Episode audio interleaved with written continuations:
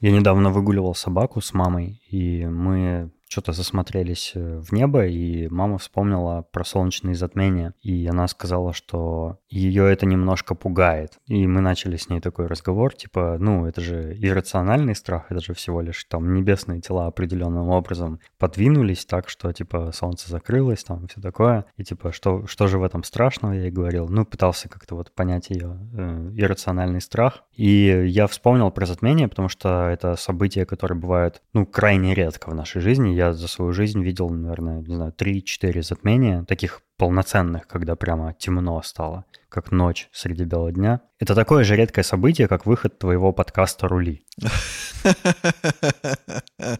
Классная подводка, да? Вообще подводка на миллион. Как так вышло, что ты оживил свой подкаст-то наконец? Ну, на самом деле, он вряд ли бы оживился, если бы я не увидел, что наконец-то вышел Hammer EV электрический. И он произвел на меня такое впечатление феноменальное, что я очень сильно захотел про него рассказать. И рассказать не только там всем, кто в радиусе 10 метров находился uh-huh. со мной, а вообще, ну, насколько это возможно людям. Поэтому вот сделал выпуск. Пускай послушают, как я восторгаюсь. Я когда слушал, я не верил своим ушам. Валера восхищается электромобилем. Как такое вообще возможно? Что случилось с тобой? Ну, я скорее восхищаюсь все-таки в первую очередь э, как бы воскрешением Хаммера как такового. А тебе правда нравятся Хаммеры? Мне нравится первый Хаммер очень сильно. Вот именно вот этот Но ну, старый брутальный. Да. Вот ну, типа, он... а ну для чего? Я понимаю, джип как он называется? Вранглер. Джип Вранглер. Он типа компактный, но при этом он такой немножко брутальный, э, внедорожник, который везде проедет, вообще абсолютно клево управляется, все такое, вообще клевая тачка. Мы с тобой ее потестили в Черногории, об этом мы уже рассказывали в каком-то выпуске. Но Hammer H1 — это же огромный броневик. Он не, ну, я не знаю, он где-то вообще может проехать? Он сколько полос занимает на дороге? То есть он огромный, и как бы, ну вот что ты будешь с ним делать? Ты обычно ездишь по городу, по делам, на работу, да? Э, ты же не ездишь по бездорожью, ты не ездишь там на Алтай отдыхать, да? Ну где ты его будешь использовать? Я понимаю, что, типа, тебе нравится внешний вид, но зачем? Я хочу вообще Hammer H1, который у него кузов как универсал, как вагон, то есть у него огромный багажник. Это бы было очень полезно мне по работе, потому что я очень часто перевожу всякую краску или какое-нибудь оборудование. Может, тебе просто надо газель? У нас была газель, и будь проклято вообще это создание русского автопрома. Это самые ужасные вообще дни моей жизни, связанные с газелью, потому что... Будь проклят тот день, когда ты сел за баранку этого... Пылесоса. Да, газель, это, это было очень ужасно. Каждый раз, когда мы на ней куда-либо выезжали, она ломалась стабильно. Это прям, типа, ты, ты садишься за руль, и ты знаешь, да, это произойдет просто лотерея, типа, а что же в этот раз? И ты такая сидишь, едешь и ждешь. Чё, чё Надо было новый из салона брать. Ничего бы не поменялось. Та же самая лотерея. Их продают в салонах. Да. Серьезно, газель? Салон «Газели». Салон «Газ». Так, хотите тест-драйв? Какой приятный, а, как это называется, салон. Короче, мне бы очень пригодился его вместительный кузов. А что касается того, что он такой огромный, он, кстати, шириной, по-моему, 2 метра. Это очень, типа, широко если не больше, не помню, не буду врать. Я бы, имея Хаммер, я бы увлекся тем, темой бездорожья, потому что мне нравилось, когда у меня был кроссовый мотоцикл, мне нравилось ездить по грязюке, залазить в какие-то непроходимые дебри, и мне было весело. А тут у меня бы был Хаммер, и я бы тоже залазил во всякие дикие дали. Ну, почему нет? Естественно, это не была бы моя основная машина, потому что, ну, я бы просто ее не вывез по деньгам. Это очень прожорливый автомобиль. Это, это просто я бы стабильно отстегивал там не в месяц 10 тысяч, как я с Мустангом, а в неделю, наверное, если а. не больше. Короче, послушайте, как Валера восхищается Хаймером и Ви в новом выпуске подкаста «Рули». Опять рэп зачитал. Привет, меня зовут Дэн. А меня зовут Валера. А вы слушаете 103 выпуск еженедельного развлекательного подкаста «Шоурум». Поехали. Туру-ту-ту. Макдональдс. Барат называет э, Трампа Макдональд Трамп.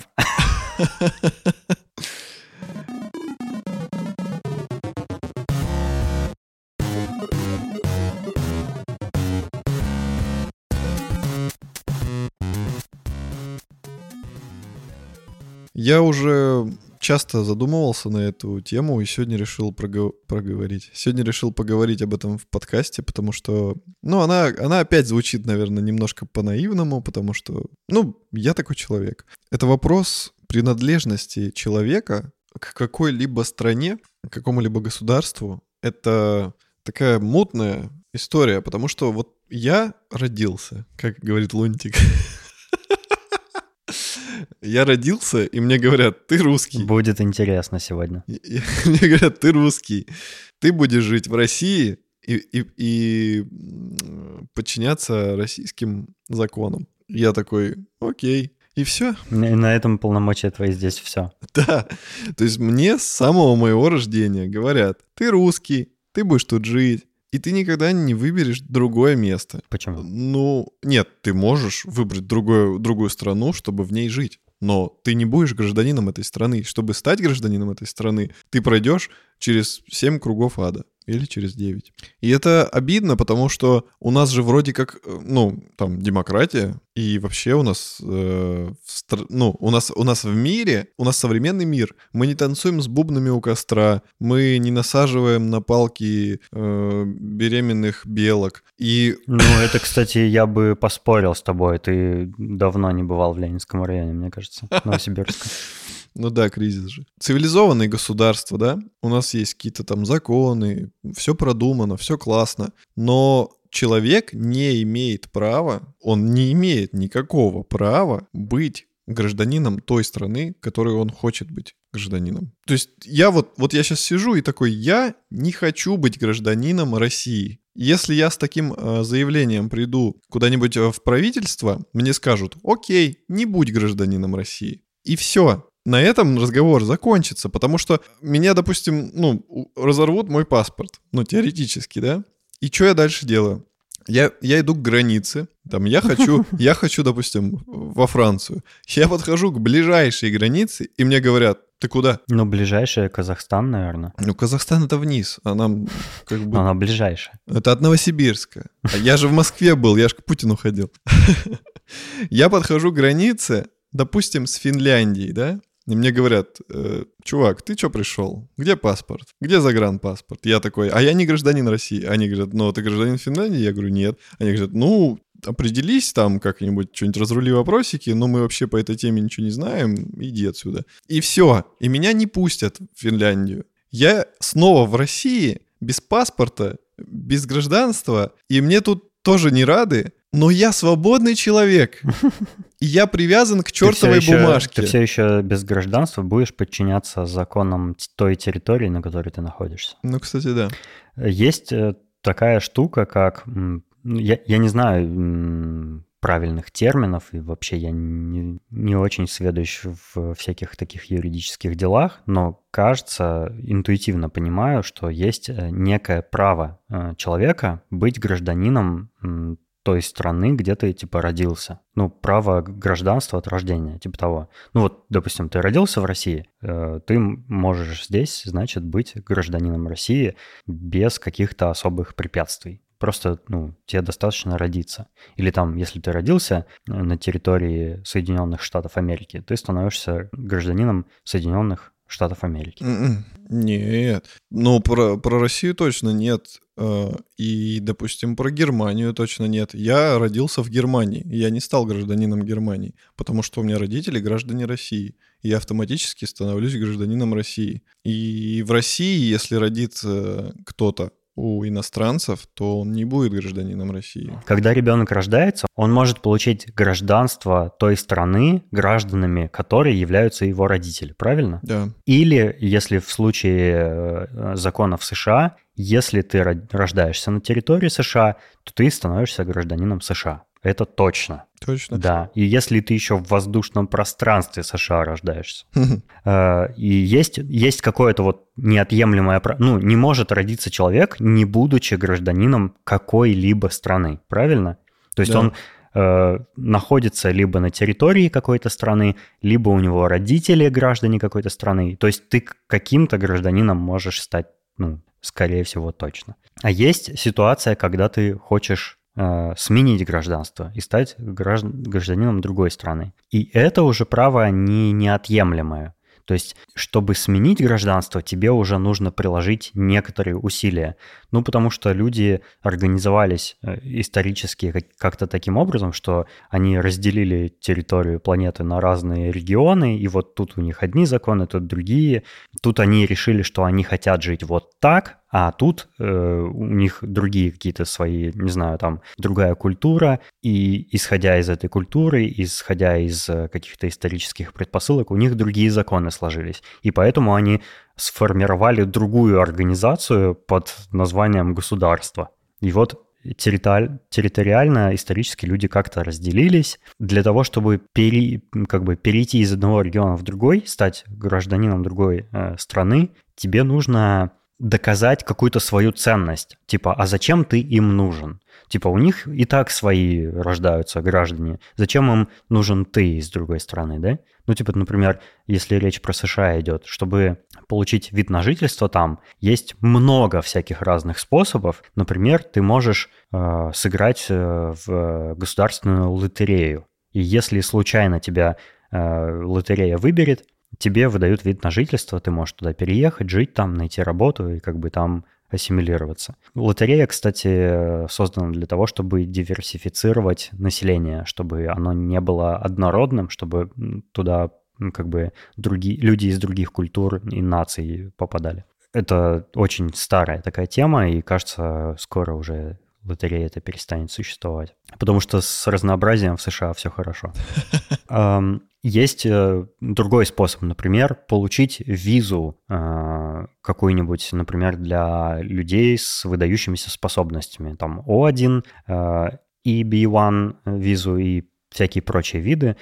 Там они выдаются, например, ученым, актер, артистам всяким, музыкантам, э, там, спортсменам с какими-то достижениями, о, которых э, пишет пресса, которые э, имеют какой-то значимый вес в той области, которой они занимаются. То есть это люди, это, это речь про утечку мозгов. То есть если у тебя есть хорошие работающие мозги, США готовы тебя принять, потому что ну, им выгодно иметь у себя образованное, качественное, умное население. Вот. И поэтому, если ты такой человек, ты можешь, в общем-то, без особого труда, имея там 5-8 тысяч долларов, э, нанять адвоката и оформить себе такую визу и стать гражданином США там спустя, не помню, 5 что ли лет э, проживания там. Ну, ты можешь получить эту визу и попутно уже заниматься своей легализацией, типа своим гражданством с первого же дня. Но это занимает какой-то приличный срок в целом.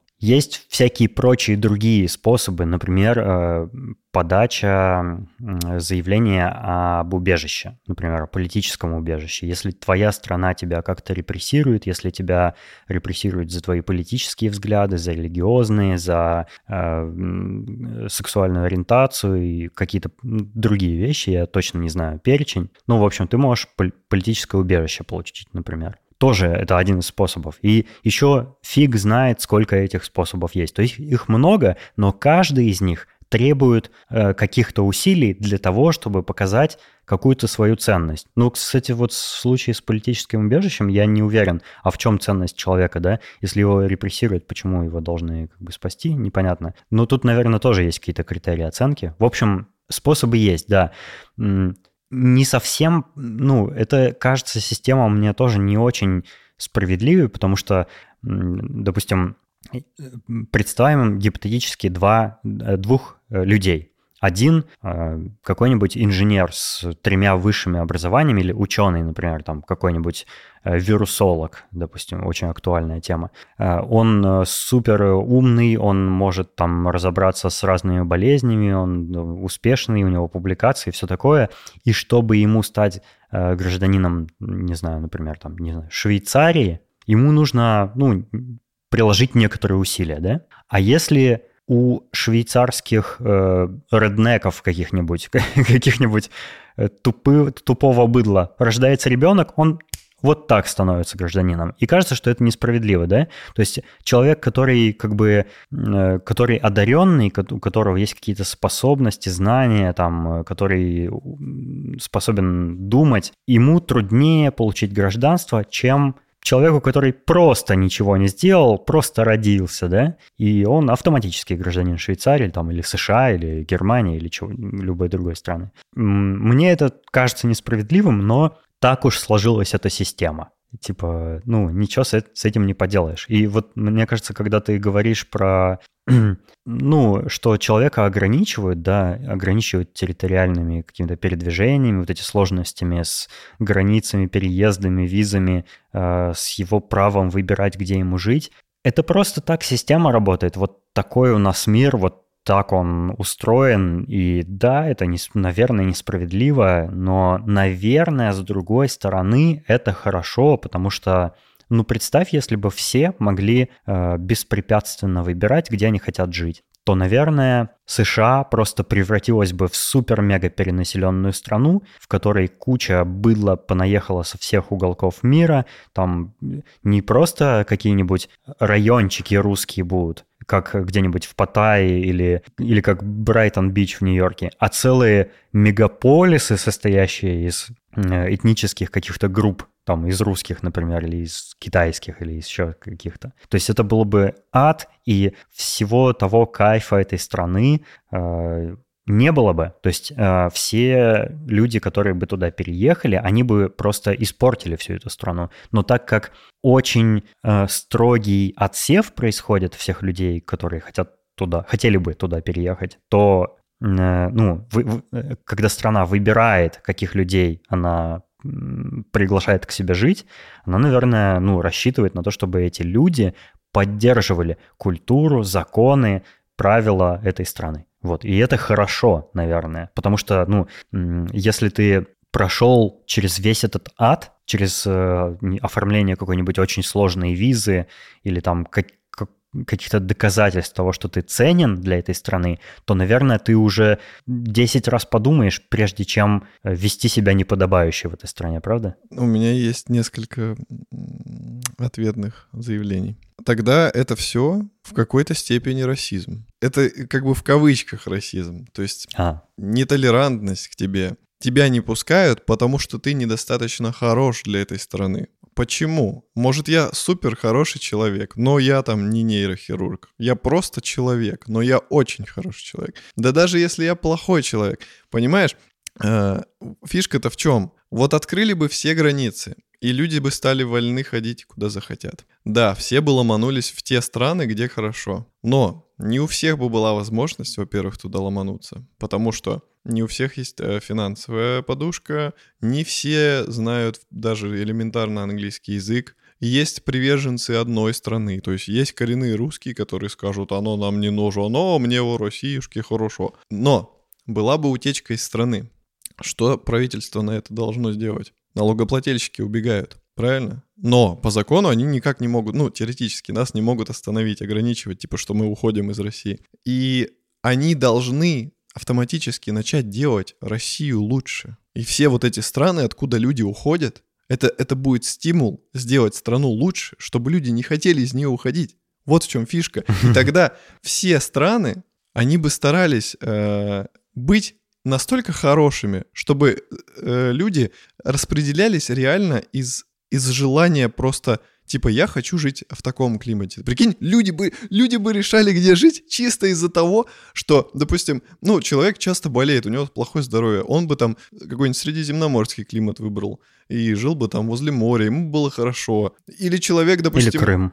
Да. Или человек, допустим, не выносит э, жару, ему прям стрёмно он бы жил в какой-нибудь прохла- В Исландии. Да. И, или человек там очень сильно любит дожди, он бы жил в Лондоне. Или в Петербурге. Или в Петербурге, да. Понимаешь? А, и там, и там хорошо. Везде хорошо, потому что, потому что все постарались сделать весь мир лучше, и условия жизни лучше. И люди просто... Вот я хочу там жить здесь, я хочу жить там через год там. Разные страны, ты можешь менять каждый год страну, вообще никакой привязки Ну, есть такие люди, их называют digital nomads. Это вот э, всякие, в основном, айтишники, которые э, живут во всем мире, грубо говоря. У нас есть с тобой такой друг, Марат. Привет, Марат. Э, это люди, которые постоянно переезжают из места в место и живут ну, просто по туристическим визам, там предельно допустимый срок в разных местах, просто потому, чтобы, ну, потому что им интересно путешествовать, их как бы ничего не ограничивает, и они живут где хотят, условно говоря. И, ну, вот такое явление есть. Но у меня есть, у меня вот по поводу того, что ты сказал, есть три мысли. Первое, она как бы одновременно и воодушевляющая, и одновременно такая немножко обрекающая. Кажется, что в принципе, в целом, все страны как раз к этому и движутся. Все страны движутся, ну, в очень-очень-очень далекой перспективе нескольких сотен лет, все страны движутся к тому, чтобы стать одинаковыми. Ну, потому что, ну, согласись, э, логично же, что все хотят, чтобы у них было хорошо, чтобы было безопасно, чтобы все было доступно, чтобы везде было ну, какой-то запредельный уровень свобод для человека, комфорта для жизни, да, все условия, там, не знаю, транспорт, городская инфраструктура, зарплаты, клим, ну, все, все хотят, чтобы было в каждой стране, каждая страна, короче говоря, хочет, чтобы она была хорошей, правильно? Ну, люди же там живут, им хочется, чтобы у них было хорошо. И поэтому логично предположить, что всякая страна к этому движется. И когда-то в идеальном теоретическом будущем примерно и настанет э, такое время, когда ну, везде будет одинаково хорошо. Это как бы радует теоретически. А с другой стороны, что расстраивает, вряд ли мы когда-либо до этого доживем. Вторая мысль о том, что, ну вот ты говоришь, что страны, если бы происходила огромная утечка мозгов, которая, кстати, в России уже происходит. Она очень сильная, усилилась в последние годы очень-очень-очень сильно, прямо во много раз. Я где-то э, на каком-то сайте видел заголовки статей, которые об этом говорили. Я уже точно не могу сказать цифры, но оно есть. Там все айтишники, ученые и всякие более-менее люди с мозгами, они как бы переезжают жить туда, где более комфортные условия и куда их с радостью, с распростертыми объятиями принимают. И если бы государства э, вот повели себя э, так, как ты говоришь, то есть они создавали бы более комфортные условия здесь, чтобы люди не уезжали, а оставались, повышали бы зарплаты, уменьшали налоги, э, развивали города, делали бы жизнь более комфортной. Это было бы круто. Но для этого нужно, чтобы люди, которые находятся в правительстве, были в этом заинтересованы. А например, на примере нашей страны можно увидеть, что это вообще не так. Вообще никто не заинтересован, чтобы здесь кого-то оставить. Всем насрать. Можно это, доказательство этому можно увидеть, если оценить готовность русских городов к туристу, к туризму. Потому что туризм – это в каком-то смысле привлечение людей, да? То есть, ну, да, не на постоянной э, основе, чтобы они приезжали жить, оставались здесь жить, да, но хотя бы временно приезжали, потому что это денежный поток, это ну, доход для государства и все такое. И мы можем видеть, что русские города к туризму вообще ни хрена не готовы. Я удивляюсь, когда не знаю, в каких-нибудь видео о путешествиях на YouTube, там э, какой-нибудь русский блогер встречает э, в России где-нибудь иностранного туриста, и э, тот восторженно рассказывает, о, я так хотел посетить Петербург, здесь так замечательно, это один из самых красивых городов России. Э, ну, наверное, да, про Петербург, про Петербург можно там согласиться, но про остальные города, кроме Петербурга, есть что-нибудь? Ну, там Моск- Москва и Питер, да? А что-нибудь есть еще такое, где турист был бы в таком же восторге? Все остальные города полуразрушенные, где за памятниками архитектурными и за культурным наследием ни хрена не следят. Мы постоянно видим на всяких сайтах типа T-Journal, как какой-нибудь очередной офигенский резной фасад какого-нибудь там века залепили сайдингом пластиковым, да, все испортили, где ни зачем не ухаживают, э, где из туристических развлечений это какое-нибудь придорожное кафе с надписью «Красный Кока-Кола», да, вот такого уровня у нас туризм. И это, это просто супер грустно наблюдать, и просто, ну, сейчас во время пандемии э, ходит такая как бы такая тема о внутреннем туризме. Ну, раз выезжать за границу нельзя, давайте, типа, ну, там всякие разные компании, туристические, авиакомпании предлагают внутренний туризм. Типа, езжайте в Геленджик, в Крым, там, куда-то еще, да, в какие-то такие более-менее места. Но дело в том, что мне кажется, люди путешествуют по таким местам от безысходности. Если бы у меня был выбор, например, куда э, поехать в Геленджик или или в Берлин, я бы, например, выбрал Берлин вообще безапелляционно, потому что, ну, что-то мне подсказывает, что там интереснее я время проведу.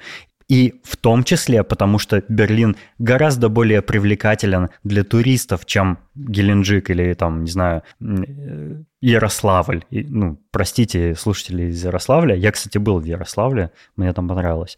Но он гораздо менее готов к туризму. И тури... Э, готовность к туризму, то есть все, всякие разные развлечения, комфортная среда, э, не знаю, какие-нибудь просто тупо какие-нибудь указатели к достопримечательностям, какая-то инфра- инфраструктура, подготовленная для приезжего человека, она ну, просто отсутствует во многих местах, во, в подавляющем большинстве русских городов. А туризм – это ну, один из звоночков а, того, что люди, заинте... люди в правительстве заинтересованы в привлечении любых других людей в эту страну для того, чтобы они оставляли здесь деньги, да, или приезжали, оставались и платили налоги. Ну, все, короче говоря, утыкается в деньги, правильно? И мы видим, что это не так.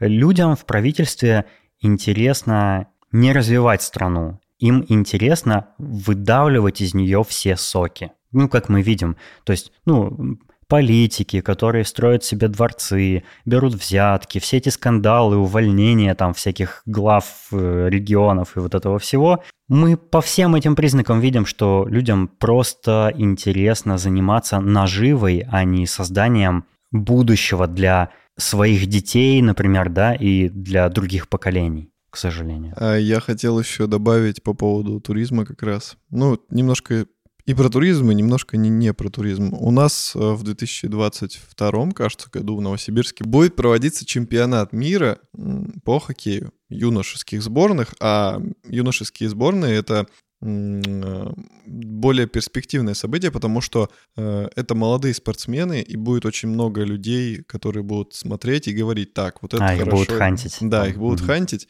и поэтому будет большой поток э, как бы людей, которые с, на, напрямую связаны с хоккеем, и будет очень много туристов, которые захотят э, посмотреть вот эти спортивные соревнования. И к этому событию у нас в городе строят ледовую арену. Угу. И к ней э, как бы будет еще всякие э, как это сказать, инфраструктуру развивать возле всего этого. Скажи еще раз. Ладно, не говори, я это оставлю просто. Вот что я хочу по этому поводу сказать. Да, они строят ледовую арену, да, они строят какую-то там развязку. Это все, кстати, будет на левом берегу, а левый берег у нас считается такой, типа, более промышленный, э, чем правый. Они строят, короче, готовятся, но осталось как бы два года, даже меньше, меньше. Кого? Это получается уже 21. Короче, остался год, год с небольшим. Э, ледовая арена построена, я думаю, процентов Ледовая арена построена процентов на 40. Подъезды к ней. Там еще строится дополнительная станция метро спортивная, которую втыкают в метромост. Это вообще, я не знаю, как они все это будут реализовывать. И, и я думаю, блин, круто. Да, они все это сделают, но при всем при этом остальной-то город выглядит как... Да. Да, он ужасен. Дороги, тот же самый мост, коммунальный мост, Октябрьский его еще называют, он ужасен. Там ямы глубиной локоть. И это просто ужасно. Он разбитый, все дороги разбиты, фасады зданий увешаны рекламой. Все вокруг выглядит как барахолка цыганская. Это омерзительно. И они хотят поразить всех туристов, там, иностранцев, которые приедут, поразить их э, ледовой ареной вот этой. А остальное-то они куда денут? Вы как это все будете прятать? Знаешь, в Москве, когда реставрируют какие-нибудь здания, на них такие тряпочки да, навешивают. Вот это единственный вариант, Это они опять все завешивают своими баннерами, типа, О, смотрите, нарисованный фасад здания, а под ним развалюха. Мы с тобой выпусков 30-40 назад, по моим прикидкам, э, когда-то говорили о том, что в Новосибирске вроде как планировали ввести дизайн-код города. Да. Помнишь? Помню. И где он? Пара-пара-пам. Мне кажется, что они вот типа к хоккею что-нибудь зашевелятся на эту тему. Ну, было бы здорово. Было бы здорово, если бы хотя бы город от рекламы очистили, потому что если в Москве э, при вот на моих глазах, пока я там жил, ситуация кардинально поменялась, и я офигел от этого. Насколько Москву очистили от рекламных баннеров, это просто небо и земля. Если у нас хотя бы это сделали, не говоря уже о реставрации зданий, это была бы уже величайшая победа, учитывая даже хоккей. Это была бы гораздо большая победа. Это было бы очень круто. Я прямо хотел бы этого больше всего вот в связи с этим событием. Но да, да, у нас город, как мы можем знать из каких-нибудь отчетов э, Ильи Варламова, не самый привлекательный, так скажем, мягко. Или Навального. Да, или Навального. В плане политики, да, тоже не самый лучший. Вот ты говорил про демократию, типа у нас же типа ну, современное общество, демократия. Демократии не существует. Ее не бывает в принципе, потому что это теорети- теоретическое чисто явление. Идеальной демократии не было даже в Древней Греции, где изобрели этот термин. Там тоже была...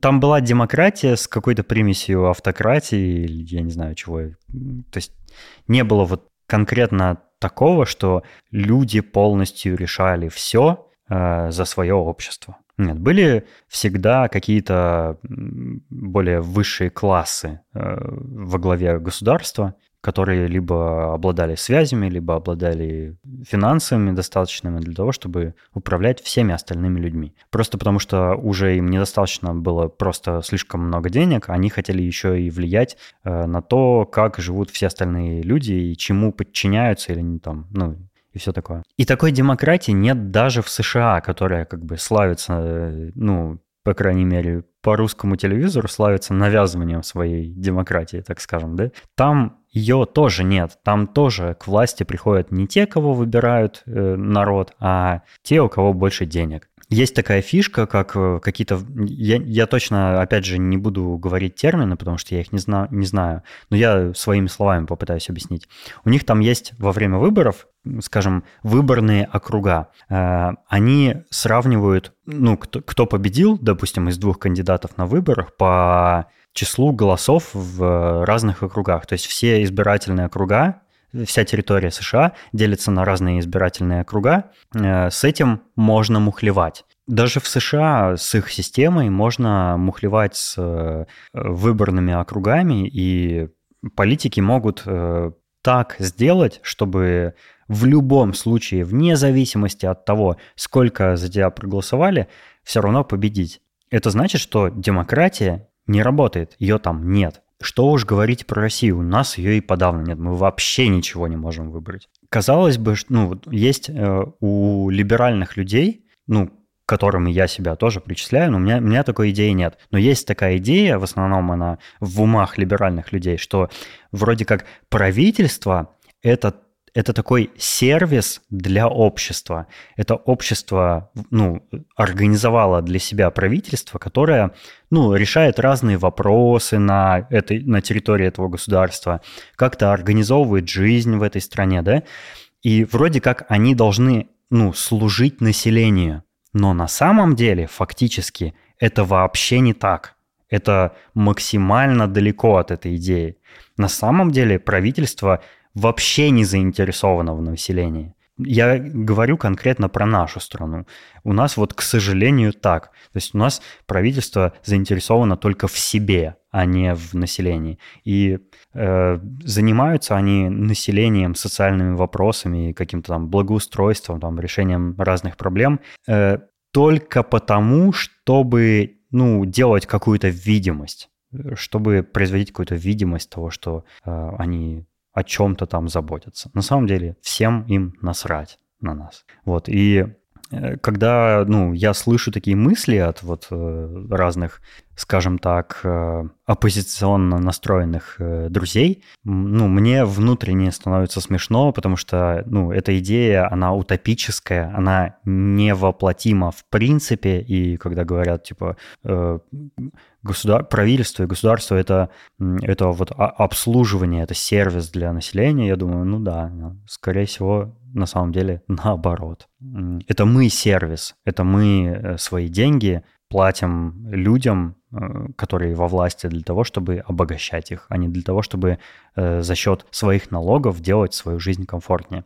Кстати, у Ильи Бирмана когда-то в блоге был интереснейший пост, в котором он писал о том, что налогов вообще не должно существовать. Он там теоретически размышляет о том, что ну, эм, он хотел бы жить в таком обществе, где каждый человек индивидуально занимается своим комфортом сам. То есть как сейчас, э, ну, в теории вот э, с присутствием налогов, как должно происходить. Ты э, часть своего дохода отдаешь государству для того, чтобы государство за эти деньги занималась твоим комфортом. Например, э, занималась обороной страны, в которой ты живешь, занималась строительством дорог, строительством государственных всяких муниципальных учреждений, больниц, школ, э, ну и вся, вот, вот этим всем, да, ты как бы выделяешь им часть своих денег на это, чтобы ты этим мог сам пользоваться. А Илья Бирман в этом посте предлагает такую схему ты сам конкретно будешь заниматься всем этим. Например, если тебя волнует личная безопасность, вот если тебе, ну если ты боишься, что на тебя, допустим, на улице может напасть там грабитель или там украсть у тебя что-нибудь, ты сам нанимаешь себе охранника. Если ты хочешь, э, чтобы тебе было комфортно ездить по дорогам, ты договариваешься со своими соседями и прокладываешь дорогу к дому э, за свой счет и за счет ну, вот, э, группы сотоварищей своих. Дорогу асфальтируешь к своему дому. То есть ты сам занимаешься всем тем, что делает государство на твои налоги. Он вот такую идею продвигает, и как бы это любопытно, я приложу ссылку, можно почитать. Кстати, вот продолжая тему государство и для чего оно нужно, и как э, реальность э, расходится с нашими ожиданиями от, от функций государства. Я посмотрел недавно вышедший фильм э, «Дело Чикагской семерки», «The Trial of Chicago Seven» называется. Там играет чувак из «Фантастических тварей и мест их обитания», не знаю, как его зовут, там Саша Барон Коэн играет и какие-то еще знаменитые актеры, наверное. Э, это фильм э, про суд. Знаешь, бывают такие фильмы, где все происходит в суде, и вот ты как бы наблюдаешь за ходом дела. И это хороший фильм, я его советую. И он как раз рассказывает о том, что государство действует совсем не так, как обществу хотелось бы. Там речь идет о группе студентов и группе активистов, которые решили устроить демонстрацию против э, войны во Вьетнаме. А, вот такая завязка. И, в общем, рассказывается о, о том, как их судили за эту демонстрацию и о их дальнейшей судьбе. Ну, как бы это не спойлер, потому что, ну, это вроде как исторические события, что тут можно проспойлерить, что, что было много десятков лет назад. И вот как раз этот фильм, он э, говорит о том, что вот эти демонстранты, они, ну, активисты, они же являются частью общества, а воля общества должна, ну, как-то коррелировать с э, направлением государства, да, как, как оно действует. Оно, если общество говорит, что мы хотим вот, вот так, чтобы было, то э, по идее, в теории, функция государства прислушаться к обществу и сделать, как оно хочет. Но на самом деле государство делает так, как ему надо, а не как хочет общество. Об этом фильм. И, по-моему, это прямо прекрасно этот фильм дополняет вот то, о чем мы поговорили. Поэтому я советую его посмотреть. Э, у фильма есть некоторые изъяны, на мой взгляд. Например, мне показалось, что там крайне плохо раскрываются персонажи. Там буквально есть сцена, наверное, минуты три продолжительностью, э, в которой происходит следующее. Там есть некоторый персонаж, э, которого все обвиняют в том, что вот ты такой плохой, зачем ты там требуешь кровопролития и все такое. И он говорит в этой сцене, я не требую кровопролития, когда я говорил вот то-то и то-то, я имел в виду вот это и это. И все такие, а, ну тогда понятно, ты оказывается хороший, а не плохой. Ну разве можно так персонажей раскрывать? Это же тупо. Ну типа просто в течение там трех-пяти минут э, тебе буквально говорят, нет, он неплохой, на самом деле он хороший. Никак это не раскрывая действиями, никак не подготавливая к, вот, к, к этому повороту сюжета истории какой-то. Просто говорят на словах буквально. Это так тупо было. Э, Аарон Соркин, ты, если слушаешь э, шоурум, блин, ну стыд и позор, покайся и, и вообще перекрестись, сходи в церковь. Разве можно так сценарий писать? Но в целом фильм клевый, мне он понравился, он интересный, это один из редких э, фильмов. Вообще вот этот жанр судебных фильмов, он довольно скучный, и э, я уверен, у него очень мало фанатов у этого жанра. Но этот конкретный экземпляр прикольный, мне понравился.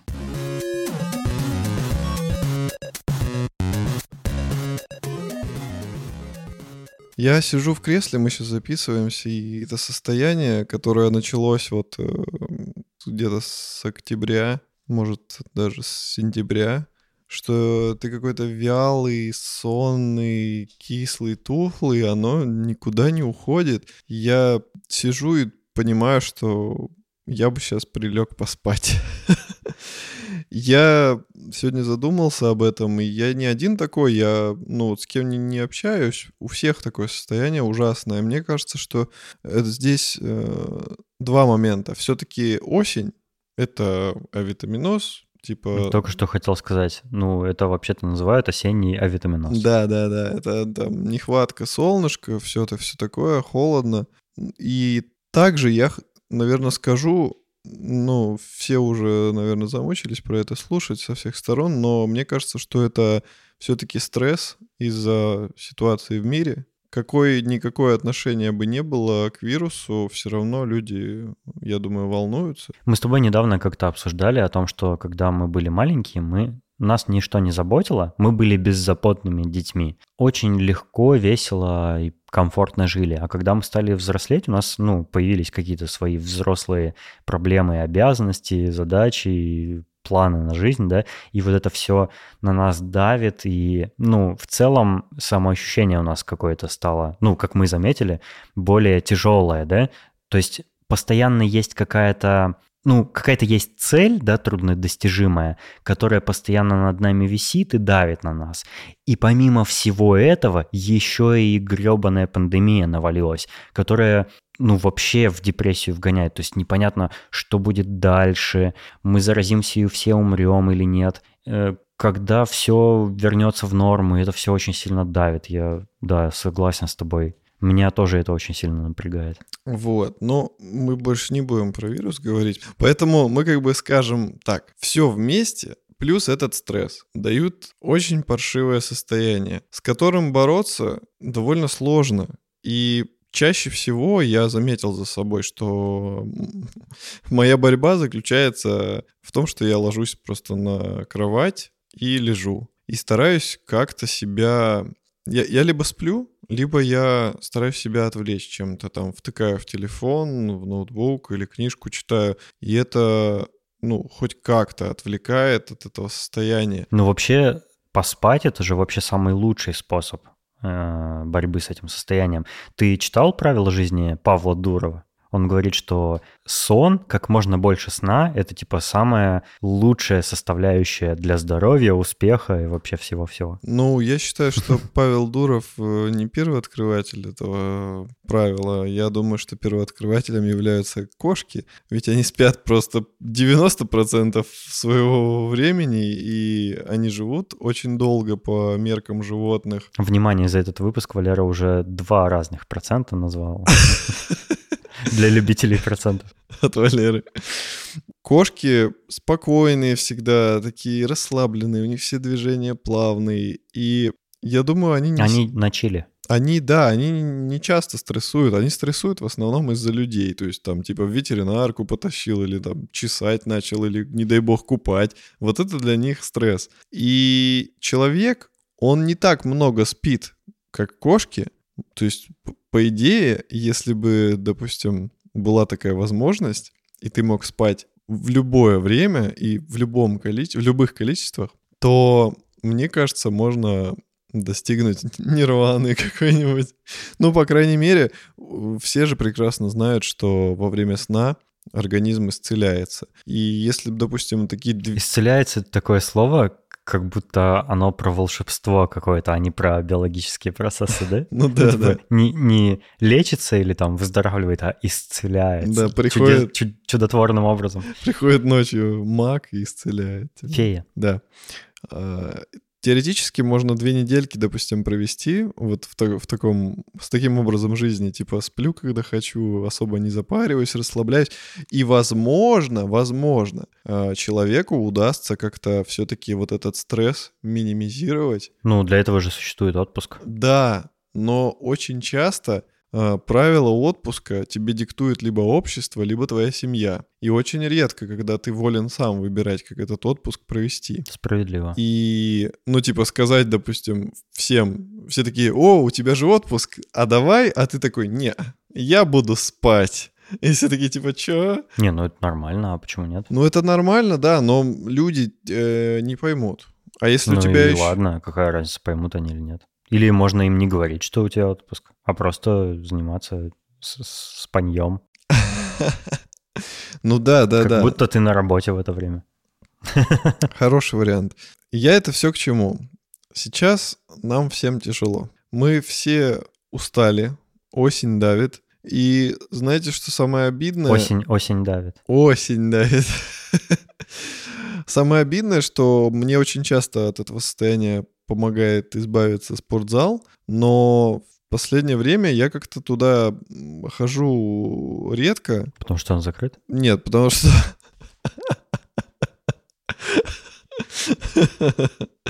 Потому что сыкотно. И я туда хожу либо когда там вообще никого нет в такие часы, либо вообще не хожу, если у меня уж прям как-то совсем сильно на меня давит вся эта ситуация. Есть еще какие-то способы борьбы с этой осенней хандрой, кроме спортзала? Потому что давай представим, что спортзалы закрыты все-таки, или, или в них страшно ходить, боясь заразиться. Я думаю, тогда Грибком. Иде- идеальный вариант э, это прогулки. На улице сейчас такая погодка, что прогулками тоже а, заниматься не хочется. Да, но в такие моменты я всегда людям говорю, что какая бы ни была погода, это лишь вопрос э, количества одежды, которая у тебя есть, и качества. Если на улице самая мерзкая погода на свете, ты все равно можешь так одеться, что ты не замерзнешь. Это прям стопудово. И здесь ну, типа, вопрос того, хочешь ли ты быть капустой, или ты хочешь идти и выпендриваться. Ну, а если, допустим, ты идешь гулять в лес, или, да даже в парк, даже где люди есть, ну, ну пофиг, оденься ты тепло, зато они будут все идти и такие, типа, а, я замерз. А ты будешь идти и вообще не париться и концентрироваться чисто на прогулке. Тебе комфортно, ты в тепле. Там может, не знаю, ураган, дождь, слякоть, а ты идешь, все нормально, и ты как бы вот единение с природой ощущаешь, и это все-таки исцеляет, потому что человек, он из природы вышел. И, и в природу же войдет. И вошел. Поэтому... Блин, надо было, когда мы говорили про государство, сказать, где родился, там и пригодился. Поэтому, ребята, в первую очередь, если есть возможность, э, берите ближайшую природу и входите в нее. Она ответит вам взаимностью и вылечит. И войдет в вас.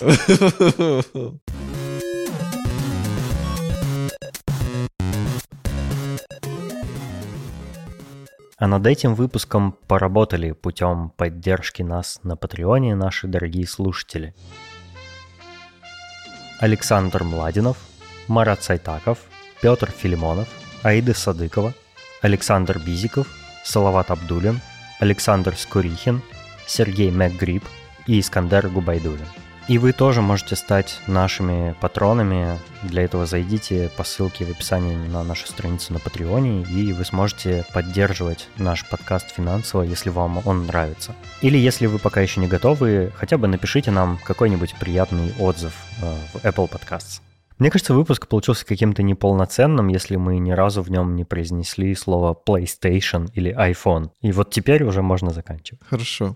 Также мы предлагаем вам взять в ручки ваши девайсы и зайти в Телеграмчик, в наш уютненький чатик, где вы можете написать нам письмецо, пару строчек, шепнуть нам на прощание «Привет, мой дружочек» и нежно, ласково встрепетнуть наши сердечки своим чувствительным посланием. Ссылка на наш чат есть в шоу-нотах к этому выпуску. Пожалуйста, присоединяйтесь. А также мы хотим нежно и ненавязчиво попросить э, подписаться на наши инстаграмчики, потому что наверняка вам интересно, э, чем мы живем. Я, в принципе, довольно часто пощу старяхи э, в Инстаграме. Может, кому-то будет интересно. А на меня лучше подписывайтесь в Твиттере, потому что в Инстаграме я очень редко что-то публикую. А в Твиттере я пишу гораздо чаще, поэтому лучше там. Да, у меня тоже есть Твиттер, но я пишу там очень редко. Но все равно подписывайтесь. Кстати, еще в описании этого выпуска есть ссылка на наш YouTube. Уже в эту среду мы планируем сделать наш второй стрим, поэтому, пожалуйста, подпишитесь на наш канал, чтобы не пропустить его. На стриме будет весело, мы сможем там пообщаться в режиме реального времени, ответим на вопросы и просто поболтаем. Спасибо, что побыли с нами. До следующего выпуска. Всего вам доброго. Пока.